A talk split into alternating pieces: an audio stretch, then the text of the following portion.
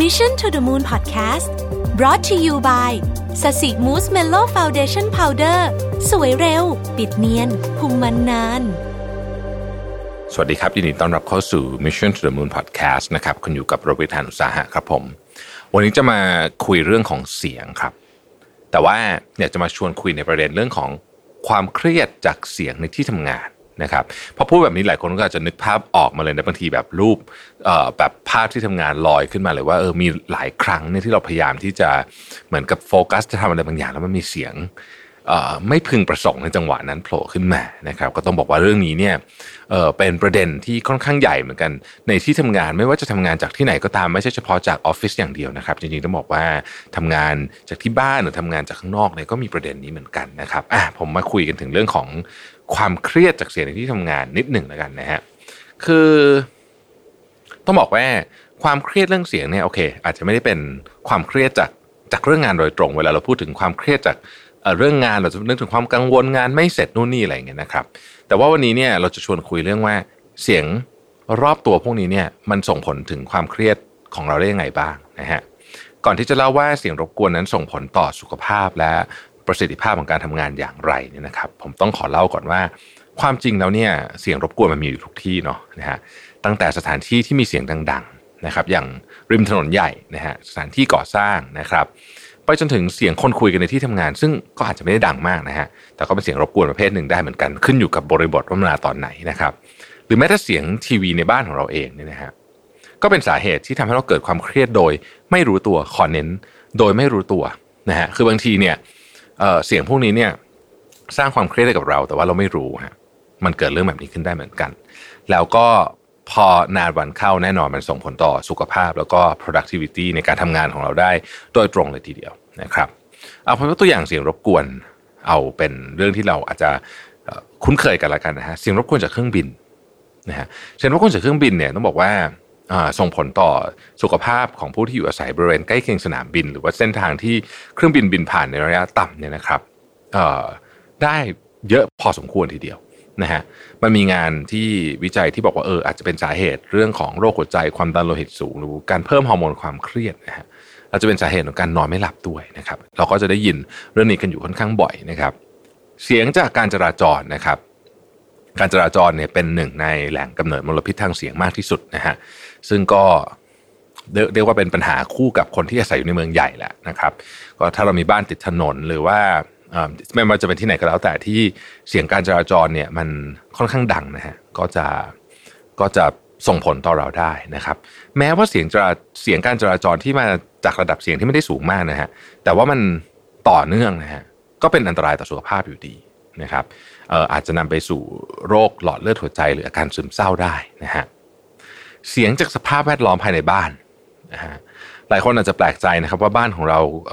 เสียงดังถึงขนาดส่งผลเสียต่อร่างกายได้เลยเหรอเนี่ยนะครับก็ต้องบอกว่าจริงอยู่ครับว่าที่ระดับเสียงในบ้านของเราในส่วนใหญ่ก็ไม่เกินค่า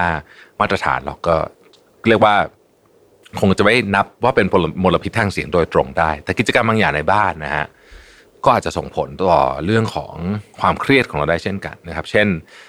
เสียงของทีวีที่เปิดไว้ตลอดหรือว่ามีคนคุยกันตลอดทั้งวันนะฮะ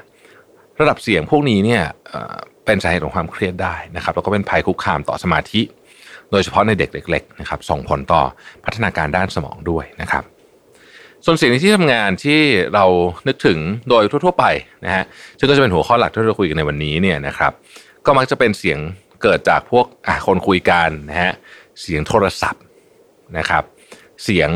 เอ่อปรินเตอร์นะฮะปรินเตอร์เนี่ยเดี๋ยวนี้ปรินเตอร์มีมีหลายแบบนะหลายคนอาจจะเอ่อนึกถึงปรินเตอร์ที่เราใช้แบบที่เป็นเลเซอร์ปรินเตอร์พวกนั้นจะเสียงไม่ค่อยดังมากแต่มันมีปรินเตอร์บางอย่างครับปรินเตอร์ dot matrix เสียงดังนะที่ไว้ปรินพวกบิลเนี่ยนะฮะหรือว่าพวกเอ่อเสียงอุปกรณ์ต่างๆ เช่น เครื่องถ่ายเอกสารเป็นต้นนะฮะเสียงแอร์เสียงคีย์บอร์ดนะฮะเอ่ออะไรต่างๆ พวกนี้นะครับ เสียง notification ของคอมพิวเตอร์เราเองนี่ก็ถือว่าเป็นเสียงอันหนึ่งที่เราได้ยินบ่อยนะเสียงแบบไลน์เด้ง เสียงนู่นนี่เด้งต่างๆนานานะครับ ซึ่งยิ่งยุคนี้เนี่ยนะฮะการทำงานเป็นแบบ Open Space มากๆนะครับก็คือคือมันไม่มีฉากกั้นไม่มีอะไรเนี่ยนะฮะซึ่งก็เป็นการออกแบบออฟฟิศในยุคใหม่เนี่ยคือมันก็มีข้อดีนะฮะต้องบอกว่าออฟฟิศกับ Open Space นี่ก็มีข้อดีเยอะนะครับ หลายที่ก็ใช้กันเพราะว่าพนักงานเนี่ยได้ได้มีโอกาสทำทำงานด้วยกันมากขึ้นนะฮะแชร์ไอเดียกันง่ายขึ้น แต่สิ่งที่ตามมาอย่างหลีกเลี่ยงไม่ได้ก็คือ พนักงานเนี่ยจะขาดความเป็นส่วนตัวทางด้านเสียงนะฮะความเป็นส่วนตัวทางด้านเสียงเนี่ยเป็นเรื่องที่น่าสนใจมาก เป็น topic ที่ถูกนำขึ้นมาถกเถียงกันพอสมควรเลยทีเดียวนะครับความว่าคำว่าขาดความเป็นส่วนตัวทางด้านเสียงเนี่ยมันหมายถึงอะไรฮะมันหมายถึงอย่างนี้ครับหมายถึงว่าเหล่าคนที่ทำงานในในที่ทำงานโดยเฉพาะที่ทำงานแบบ Open Space เนี่ย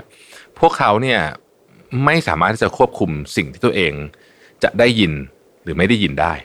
นะฮะซึ่ง ศาสตราจารย์สตีเฟนสแตนฟิลด์นะครับเป็นศาสตราจารย์ด้านจิตเวชที่ Queen Mary University of London เนี่ยก็ได้กล่าวถึงเรื่องนี้ว่าเสียงที่ไม่พึงประสงค์ที่เราควบคุมไม่ได้เหล่านี้เนี่ยนะครับ สามารถทำให้เรารู้สึกโกรธได้แบบเดียวกับเวลาที่เราถูกรุกล้ำความเป็นส่วนตัวเลยทีเดียวนะฮะ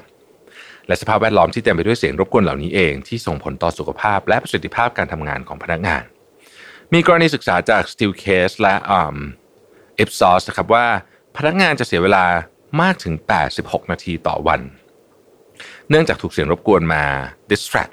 จากการทำงานทำให้เสียสมาธินะครับ การศึกษาจาก Danish Technical University พบว่าเสียงรบกวนจะลดประสิทธิภาพการทำงานของพนักงานลงได้ถึง 10-15%ซึ่งเป็นตัวเลขที่สูงมากนะครับ ถ้าลองคิดดูในมุมมองนี้นะครับ นอกจากนี้การศึกษาจาก Queen Mary University of London เนี่ย ก็ได้กล่าวว่าการมีเสียงรบกวน จากรอบข้างมากเกินไปในขณะที่เรากำลังทำอะไรสักอย่างอยู่เนี่ยทำให้สมองของเราเนี่ยต้องใช้ความพยายามในการทำสิ่งนั้นมากขึ้นโดยไม่รู้ตัวพูดง่ายคือต้องพยายามโฟกัสมากขึ้น แม้ว่าเราอาจจะไม่ได้สนใจสียงเหล่านั้นเลยก็ตามนะฮะแต่มันก็ทำให้เราเหนื่อยมากขึ้นอยู่ดีนะฮะเพราะฉะนั้นเนี่ยจะเห็นว่าของพวกนี้เนี่ยโอ้มันส่งผลกระทบต่อ productivity เรื่องการทำงานมากทีเดียวนะฮะมีตัวอย่างหนึ่งที่ผมรู้สึกว่าน่าสนใจและสามารถอธิบาย เรื่องนี้ได้อย่างเห็นภาพมากๆนะครับก็คือการทดลองที่ตีพิมพ์ในวารสาร The Journal of Applied Psychology นะครับเขาทดลองเรื่องนี้แบบนี้ฮะเขาแบ่งพนักงานออกเป็น 2 กลุ่ม โดยกลุ่มหนึ่งเนี่ยถูกควบคุมให้ได้รับความเข้มเสียงต่ำๆนะครับที่ออกแบบมาเพื่อจำลองเสียงที่คนจะได้ยินใน Open Space Office เป็นเวลา 3 ชั่วโมง กับอีกกลุ่มหนึ่งเนี่ยออยู่ในสถานที่ที่เงียบสงบนะฮะไม่ได้มีเสียงรบกวนแบบนั้นเนี่ย สชั่วโมงเท่ากันนะครับหลังจากนั้นเนี่ยเขาก็เอาพนักงานทั้งสองกลุ่มนี้นะครับกลุ่มแรกที่อยู่ในเสียงรบกวนต่ำๆกลุ่มที่ 2 ที่ไม่มีเสียงรบกวนเนี่ยมารับโจทย์ไปเป็นปริศนาให้แก้นะครับ ซึ่งโจทย์เนี้ยก็ดันเป็นโจทย์ที่ออกแบบมา ให้ไม่สามารถแก้ได้ด้วยนะครับผลก็คือพนักงานกลุ่มที่อยู่ในสภาพแวดล้อมที่เงียบมาก่อนเนี่ยจะมีความอดทนในการลองแก้โจทย์ไปเรื่อยๆนะครับในขณะที่พนักงานกลุ่มที่ได้รับเสียงรบกวนมาเนี่ยจะยอมแพ้ไป หลังจากพยายามได้แค่นิดเดียวเท่านั้นเองนะฮะเราจะเห็นได้ว่าแม้พนักงานจะได้รับเสียงรบกวนเพียงแค่ 3 ชั่วโมงเนี่ยแต่ก็ส่งผลต่อประสิทธิภาพการทำงานของพวกเขาได้เราลองนึกภาพว่าหากเราได้รับเสียงรบกวนจากที่ทำงานตลอดทั้งวัน ติดต่อกันอย่างยาวนานเนี่ยผลจะออกมาเป็นอย่างไรนะครับ ส่วนตัวเราคิดว่ายังไงก็คงจะไม่ดีแน่ๆนะฮะดังนั้นเนี่ยเราจะสามารถทํำยังไงได้บ้างนะครับ ที่จะลดหรือว่าป้องกันเรื่องเหล่านี้นะครับ ข้อที่1ครับตรงไปตรงมามีห้องเงียบนะฮะ ซึ่งตอนนี้บางบริษัทก็มีพื้นที่ส่วนหนึ่งที่เรียกว่าเป็นห้องปลอดเสียงนะครับห้องหรือที่เรียกว่าห้องเงียบเนี่ยนะครับ ให้พนักงานใช้โดยเฉพาะนะครับ เพื่อสำหรับทำงานที่ต้องโฟกัสมากๆนะฮะก็จริงๆ ต้องบอกว่าห้องเงียบเนี้ยมีในหลายที่นะฮะบริษัทสมัยใหม่เนี่ยก็เริ่มใช้กันนะครับ แล้วก็เงียบต้องเงียบจริงๆนะฮะก็คือสงวนไว้สำหรับคนที่เข้ามาแล้วเนี่ยต้องโฟกัสกับการทำงานที่ไม่ต้องใช้เสียงเลยนะครับ หรือบางที่เนี่ยบอกว่าถ้าเกิดว่าคุณจะใช้เสียงดังๆ เช่นคุยโทรศัพท์เนี่ยก็จะมีสิ่งเรียกว่าโฟนบูธนะฮะก็คือคุณไปอยู่ในตู้เนี่ยแล้วก็คุยโทรศัพท์ไปนะฮะอันนี้ก็คือกลับกันก็คือเสียงจะไม่ออกมารบกวนคนอื่นนั่นเองนะฮะซึ่งมันก็เนี่ยเป็น 2 ทิศทำได้ 2 แบบนะฮะบางบริษัทก็มีทั้ง 2 แบบเลย อันที่2เนี่ยนะฮะมีอีกอันหนึ่งก็น่าสนใจนะเปิดเพลงคลอนะฮะเป็นอีกวิธีหนึ่งที่ Harvard Business Review บอกว่าจริงๆในการเปิดเพลงคลอเบาๆ ก็มี แนวโน้มที่จะทำให้เราเสียสมาธิน้อยลงนะครับ เพราะต้องบอกก่อนว่าเสียงไม่ใช่เป็นสิ่งที่รบกวนเรานะฮะอย่างเดียวนะคือคือไม่ใช่ว่าทุกอย่างจะรบกวนเราหมดนะครับ มันมีเสียงที่ว่าเสียงไม่พึงประสงค์ต่างหากนะที่รบกวนจนเราไม่มีสมาธิ ดังนั้นเราจะเห็นว่าเสียงบางอย่างก็ดีเหมือนกันนะครับ บางคนที่เปิดเพลงขณะทำงาน ฟังเพลงที่ชอบไปด้วยเนี่ยทำงานไปด้วยเนี่ยรู้สึกว่าสมาธิดีกว่า หลายคนก็เป็นแบบนั้นนะฮะ ตัวอย่างที่ชัดเจนที่สุดเนี่ยอาจจะเป็นคนที่ชอบไปทำงานที่ร้านกาแฟ แล้วก็เสียบหูฟังเพลงไปด้วยนะครับเเพราะว่าเสียงโดยรอบของร้านกาแฟเนี่ยมันอาจจะเป็นเสียงที่ฟังแล้วเสียสมาธิ แต่ว่าบรรยากาศชอบคือชอบชอบบรรยากาศวายของร้านกาแฟ แต่ว่าอยากฟังเพลงของตัวเองนะฮะหรือบางคนเนี่ยเปิดพวกเสียง white noise ก็มีนะฮะอันนี้ไป search ได้ในพวกสตรีมมิ่งที่คุณใช้เนี่ยก็จะมีหมดเลย search คำว่า white noise เนี่ยก็จะมีเอ่อเพลย์ลิสต์ให้เลือกเต็มไปหมดเลยเนี่ย ก็เป็นเสียงที่มีความถี่คงที่นะครับ เช่นเสียงฝนตกนะฮะเสียงฝนตกเสียงธรรมชาติพวกนี้นะจะมีลักษณะความเป็น white noise นะครับ ซึ่งเสียงคลื่นที่มีลักษณะพิเศษที่มีความคงที่เหล่านี้เนี่ยจะช่วยลดเสียงรบกวนที่เราไม่ต้องการนะครับแล้วก็ยังทำให้สมองเราผ่อนคลายด้วยนะฮะอันที่3เนี่ยนะครับก็คือหาวัสดุซับเสียงมาติดนะครับบางออฟฟิศเนี่ยออกแบบ การซับเสียงไว้ตั้งแต่แรกอยู่แล้วออฟฟิศสมัยใหม่นะฮะส่วนใหญ่จะมีพวกฉนวนซับเสียงนี่อยู่แล้วนะครับ แต่กรณีที่ไม่ได้ออกแบบไว้หรือว่าบางทีอาจจะไปเอาอาคารอย่างอื่นมาดัดแปลงเป็นออฟฟิศเนี่ยนะครับ ก็จะไม่ได้มีการออกแบบระบบซับเสียงไว้เนี่ย ก็อาจจะต้องหาวิธีการซับเสียงนะฮะพรมก็เป็นอันหนึ่งที่ซับเสียงได้นะฮะต้นไม้นะครับก็เป็นอันหนึ่งที่ซับเสียงได้นะครับ หรือบางทีก็ใช้แผ่นทับเสียงเลย ก็มีนะฮะที่เราเห็นในห้องอัดนะครับพวกนั้นก็เอามาใช้ได้โดยนี้แผ่นทับเสียงก็มีหน้าตาสวยงามกว่าสมัยก่อนเยอะพอสมควรนะครับ อีกวิธีหนึ่งก็คือใส่หูฟังตัดเสียงนะครับซึ่งนี้ก็เป็นวิธีการที่ออกจะง่ายที่สุดนิดหนึ่งเพราะเราสามารถพาเรียกว่า environment ของความเงียบเนี่ยไป ทุกที่ของเราได้นะครับ คือถ้าเราไม่สามารถเปลี่ยนแปลงสภาพแวดล้อมในที่ทำงานได้เนี่ยวิธีนี้ก็ง่ายสุดนะฮะใส่หูฟังตัดเสียงก็เลือกหูฟังที่มีระบบ noise cancellation ดีๆนะครับจะช่วยลดเสียงรบกวนจากภายนอกได้ และทำให้เราสามารถโฟกัสกับงานได้มากขึ้น นอกจากนี้การใส่หูฟังเป็นการสร้างพื้นที่ส่วนตัวด้วยนะครับ คือเหมือนที่ผมเคยกล่าวไว้ในหลาย EP ก่อนหน้านี้ว่า การใส่หูฟังเนี่ยเป็นเหมือนการแสดงออก ว่าเราอยู่ในโหมดที่เรียกว่า do not disturb นะฮะตอนนี้เราไม่อยากถูกรบกวนนะครับคนส่วนใหญ่ก็จะค่อนข้างจะเข้าใจในประเด็นนี้นะฮะว่ามันเป็นสัญลักษณ์ที่ค่อนข้างจะสากลพอสมควรนะครับ พอพูดถึงหูฟังแล้วก็ต้องขอพูดถึงสปอนเซอร์ของเราใน EP นี้อย่าง Sony นะครับที่เป็นผู้พัฒนาหูฟังที่มีระบบตัดเสียงรบกวนแบบ Digital Active Noise Cancellation ระดับแถวหน้า ซึ่งผมก็พูดถึงหูฟังโซนี่อยู่เป็นประจำนะครับ หูฟังโซนี่นี่ต้องบอกว่าเป็นหนึ่งในหูฟังที่ทำเรื่องระบบตัดเสียงได้ดีมากที่สุดแบรนด์หนึ่งที่ผมเคยทดลองใช้มาเลยนะฮะผมนี่เป็นคนที่มีหูฟังพวกต่างๆนานานี้ทั้งเป็นแบบ อ่อ in ear true wireless โอ้เยอะมากสารพัดเยอะจริงๆนะเป็นคนที่มีหูฟังเยอะมากต้องบอกว่าโซนี่เนี่ยทำเรื่องนี้ได้ดีมากจริงๆนะครับรวมถึงโซนี่เองเนี่ยมีเทคโนโลยีการตัดเสียง รบกวนที่เป็นเอกลักษณ์เฉพาะตัว อย่างเช่นหูฟังแบบ True Wireless รุ่นที่เป็นที่นิยมกันอยู่อย่าง Sony WF 1000 XM3 นะฮะที่ใช้ชิปประมวลผลของตัวเองคู่กับไมค์รับเสียงที่ทำหน้าที่เป็นเซนเซอร์ จับความถี่เสียงที่ไม่จำเป็นต่อการได้ยิน แล้วปล่อยคลื่นออกมาหักล้างกันทำให้สามารถตัดเสียงรบกวนจากข้างนอก ไม่เข้าไปในหูได้นะครับความน่าสนใจของหูฟังรุ่นนี้คือมีโหมด adaptive sound control ที่สามารถ detect ได้ว่าเรากำลังนั่งหรือว่ากำลังเดินนะฮะเพื่อให้เสียงภายนอกเข้ามาได้แต่กรณีที่สมมุติเรากำลังเดินอยู่เนี่ยนะครับเพื่อป้องกันอุบัติเหตุมันเสียงภายนอกเข้ามาได้บ้างนะฮะแล้วยังมีระบบ quick attention ที่เราสามารถเอานิ้วแตะหูฟังค้างไว้ ระดับมันจะลด เสียงเพลงข้างในเพื่อเราสามารถคุยกับคนรอบข้างได้นะฮะแม้ว่าเราจะอยู่ในโหมดของการตัดเสียงภายนอกอยู่ก็ตามนะฮะและ Sony ก็ยังให้ความสำคัญกับเรื่องของการคัสตอมไมซ์เสียงสำหรับแต่ละบุคคลได้นะครับด้วยการตั้งค่าผ่านแอปพลิเคชัน Sony Headphone Connect ทำให้เราสามารถตั้งค่าการตัดเสียงได้ถึง 20 ระดับนะครับแตกต่างกันไปตามกิจกรรมที่เราทำทำให้เราได้ประโยชน์จากฟังก์ชันการตัดเสียงได้สูงสุดนะฮะสามารถใช้ฟังก์ชันการตัดเสียงเนี่ย ได้ทุกกิจกรรมทั้งวันเลย ไม่ว่าคุณจะนั่งอยู่ในออฟฟิศนะฮะอยู่ริมถนนอยู่ร้านกาแฟหรือทำอะไรอยู่ก็ตามนะครับ นอกจากนี้ยังมี